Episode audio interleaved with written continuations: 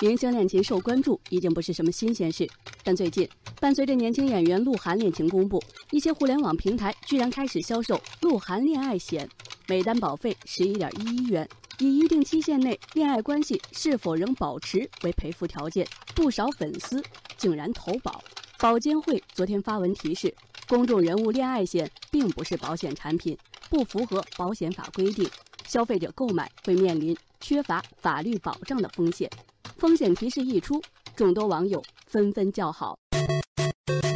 网友谁知风来感慨：给别人的恋爱关系上保单，这哪里是保险，分明是对赌啊！网友悠悠说：“这个所谓的保险是互联网平台上的商家自己弄的，不是保险机构开发和销售的，只是伪保险而已。”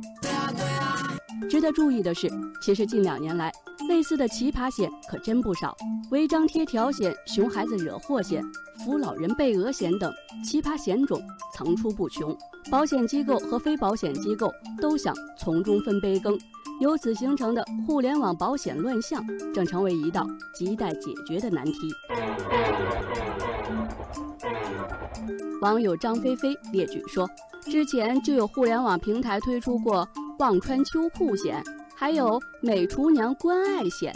另外，正规保险机构也卖过雾霾险、宠物怀孕险、股票跌停险、中秋赏月险。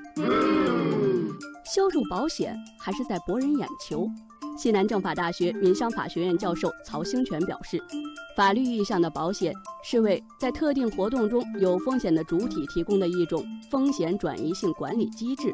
而像公众人物恋爱险这类保险，对购买者来说毫无风险可言，这确实是赌博性质。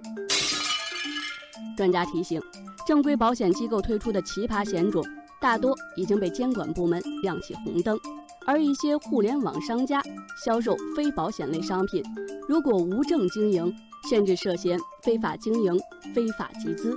网友花好月圆说：“互联网保险乱象需要相关部门加大力度监管查处，